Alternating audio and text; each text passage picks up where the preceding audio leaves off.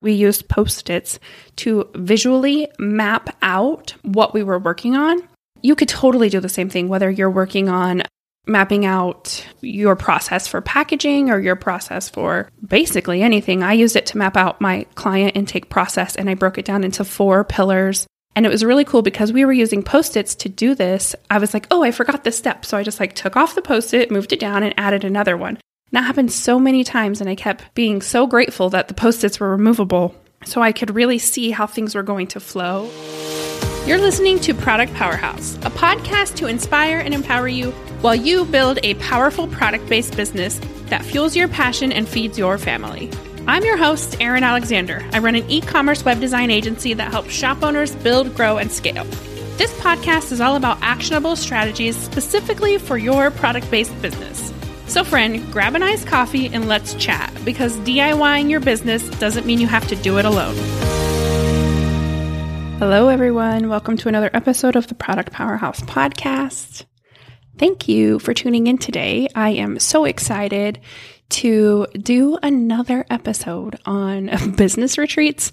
I did one last year after I had my first ever business retreat after doing another business retreat this year, I knew I needed to come on and make a, another podcast episode about it because I'm not convinced enough of you listening are taking business retreats, and you need to.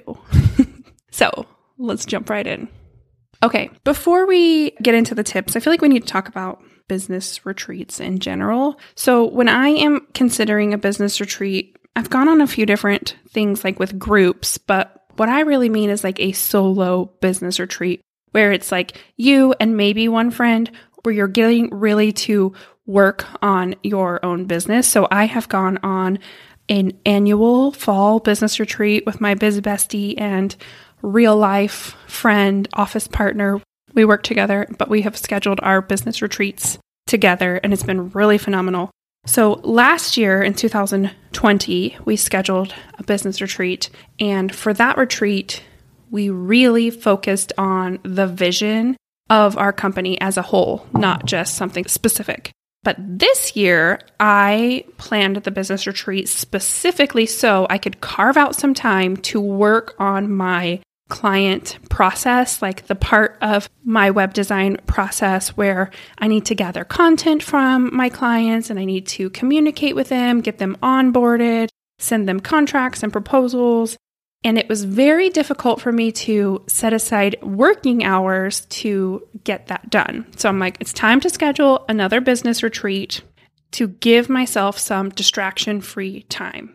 And I'm telling you, you need to schedule yourself a business retreat. This is one of the best investments in time, and it's fairly low cost that I have done in my business to really move something forward, move a piece of the business forward, whether it's the vision or a particular piece. So go ahead right now, pause this episode, look at your calendar, plan yourself a business retreat. For you, it might be like late January, early January, somewhere in there where you can go and really focus in on what you want to do with your shop this year or next year, 2022, or whenever you're listening to this. In an ideal situation, you could do this like every quarter or maybe every six months. Whatever it is, you need to schedule one now. Okay. I'm going to give you some tips that have worked for me the last two years that have really made my business retreats very effective for getting things done. All right, number one, you have to get out of your normal work environment.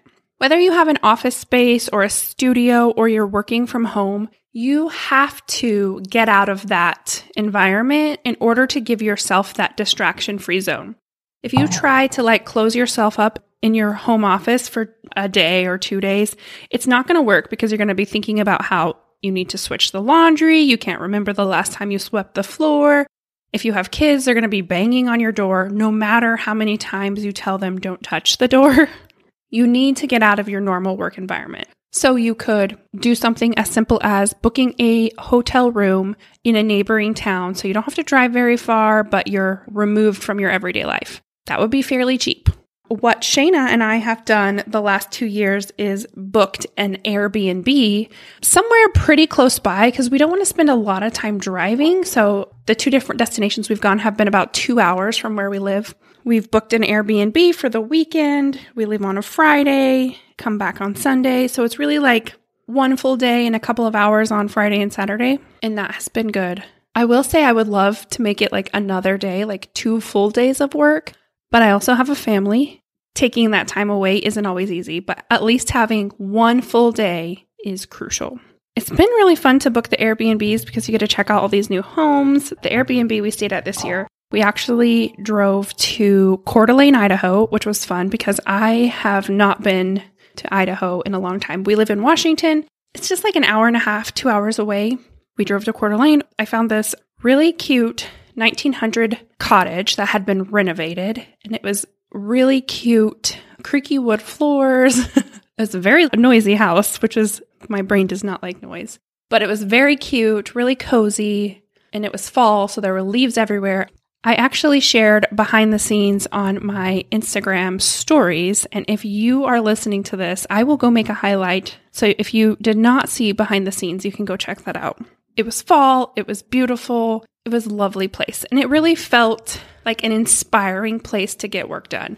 So if you do book like a hotel, just make sure you have some place comfortable to sit and get your work done. For this Airbnb, there was a really comfy couch. We just sat there all day, like typing away on our computers. That's the first tip. Get out of your normal work environment. Give yourself somewhere distraction free, some creative energy space where you can get some things done. Tip number two is going to be to pre plan your agenda. Now, you don't have to have a down to the minute agenda. We did create an agenda like that once we arrived at the Airbnb, but prior to going on the trip, we knew exactly what we wanted to work on.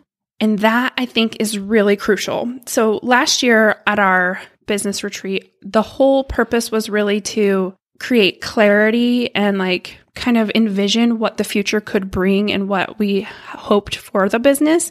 And so we went into it with a workbook of questions that we knew would help us find those answers.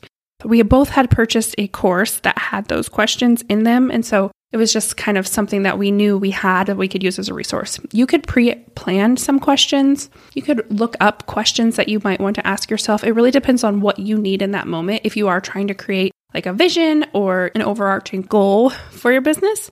This year, the second retreat, I went in specifically knowing I wanted to work on my client process.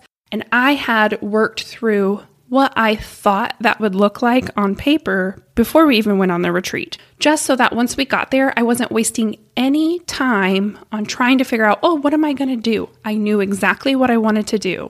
I have a very strong pro tip here for this is whatever you do, bring post-it notes. We did not bring our post it notes to this retreat this year. And then we had to run to the Safeway and buy post it notes. And they are much more expensive at Safeway than they are anywhere else. so bring your post it notes.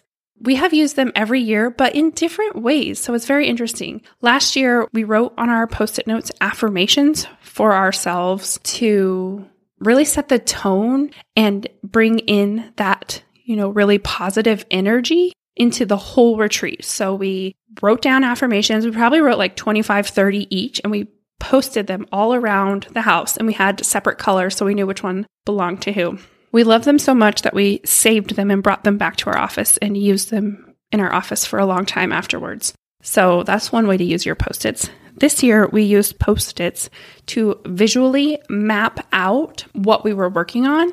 You could totally do the same thing, whether you're working on mapping out your process for packaging or your process for basically anything. I used it to map out my client intake process and I broke it down into four pillars. And it was really cool because we were using post-its to do this. I was like, "Oh, I forgot this step." So I just like took off the post-it, moved it down and added another one.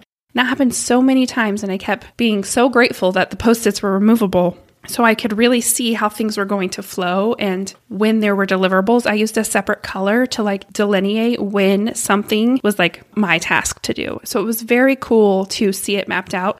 And then once we had them set and we knew that it was working, we moved it over to Asana, which is the project management system we use to keep organized.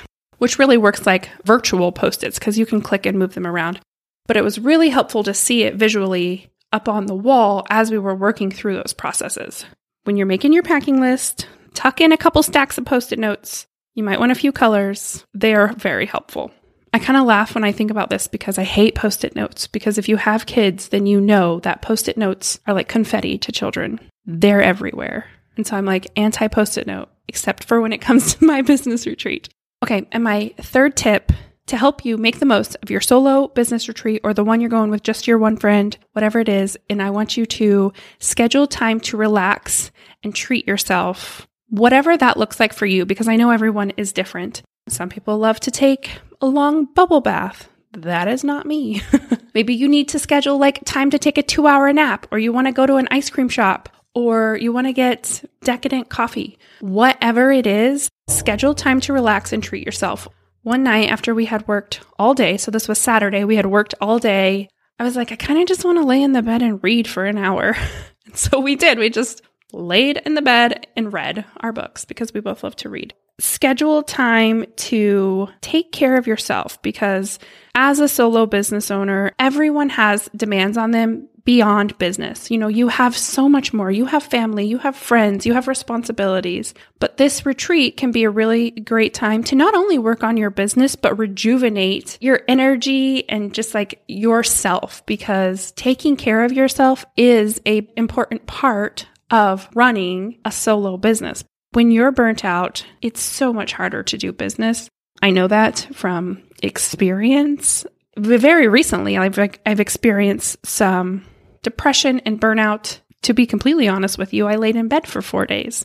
Not a lot of work happened in those four days, which is frustrating as like someone who loves to show up for my clients and get things done. But I also know that I was so drained that I couldn't have gotten things done in those four days, anyways. That is why I had to lay in bed. So, when you are planning this solo business retreat, make sure you carve out time for yourself and treat yourself in some way, whatever that looks like for you, whatever that thing is that you just love, do that. The first year, we got sushi on our way to the business retreat, and that was like the perfect treat for me. It has been a long time since I've had sushi, and I am ready for some more. Maybe that's one idea for you. Whatever it is that you love and you enjoy, plan that into your retreat. Okay. I hope that this has convinced you to go to your calendar, block out some time, and take a business retreat. Like I said, you can just go to your neighboring town, so you don't have to spend a lot of time or money. You know, you might spend a couple, depending on where you live, maybe like two or three hundred dollars on a hotel, but you're going to get so much done in that time. It's going to blow your mind.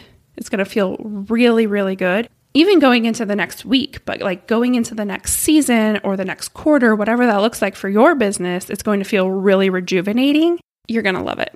I know I do. I'm ready to book another one. it's only been like three weeks. It's probably too early to convince my husband I need another one. But, anyways, that is all I have for you today. Thanks for listening to this episode. I hope you found it helpful. I would love to hear from you if you want to send us a message on Instagram. We love hearing from our listeners, and we thank you so much for listening to this episode. Thank you for listening to the Product Powerhouse podcast. It means so much to me that you take the time out of your day to listen to this podcast. It's my favorite thing to create, and I am so grateful that you've taken the time to listen.